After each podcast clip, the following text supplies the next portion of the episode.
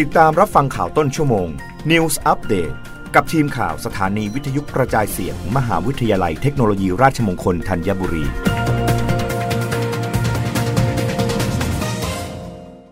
รับฟังข่าวต้นชั่วโมงโดยทีมข่าววิทยุราชมงคลธัญบุรีค่ะกระทรวงสาธารณสุขร่วมประชุมมาตรการรับนักท่องเที่ยวเข้าไทยย้ำไม่แบ่งแยกทุกชาติใช้มาตรการเดียวกันหมดคาดว่านักท่องเที่ยวจีนเข้าไทยมกราคมนี้ หกหมื่น คน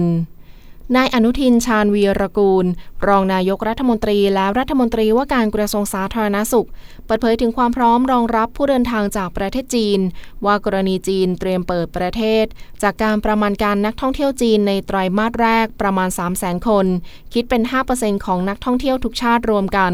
คาดว่าในเดือนมกราคมนักท่องเที่ยวจีนจะเข้ามา หกหมื่น คนกุมภาพันธ์ เก้าหมื่น คนและมีนาคม หนึ่งแสนห้าหมื่น คนโดยจะเพิ่มขึ้นอย่างค่อยเป็นค่อยไป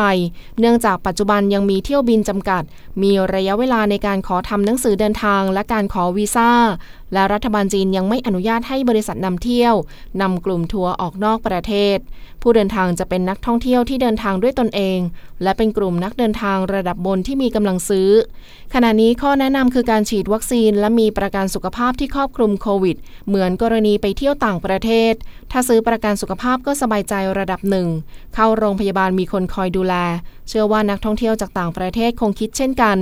ขณะนี้มีการระบาดของโควิดอยู่มากคนที่จะไปเที่ยวต่างประเทศส่วนใหญ่ที่เดินทางเข้ามาไทยก็มีประกันสุขภาพซึ่งให้การดูแลนักท่องเที่ยวต่างชาติตั้งแต่ก่อนมีโควิดส่วนข้อเสนอมาตรการด้านสาธารณสุขรองรับผู้เดินทางจากต่างประเทศที่ได้เสนอในวันที่ห้ามกราคมนี้คือก่อนเข้าประเทศไทยให้ฉีดวัคซีนโควิด สิบเก้า อย่างน้อยสองเข็ม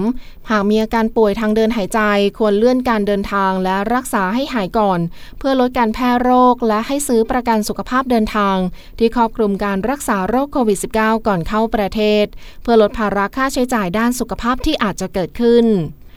รับฟังข่าวครั้งต่อไปได้ในต้นชั่วโมงหน้ากับทีมข่าววิทยุราชมงคลธัญบุรีค่ะรับฟังข่าวต้นชั่วโมง News Update ครั้งต่อไปกับทีมข่าวสถานีวิทยุกระจายเสียงมหาวิทยาลัยเทคโนโลยีราชมงคลธัญบุรี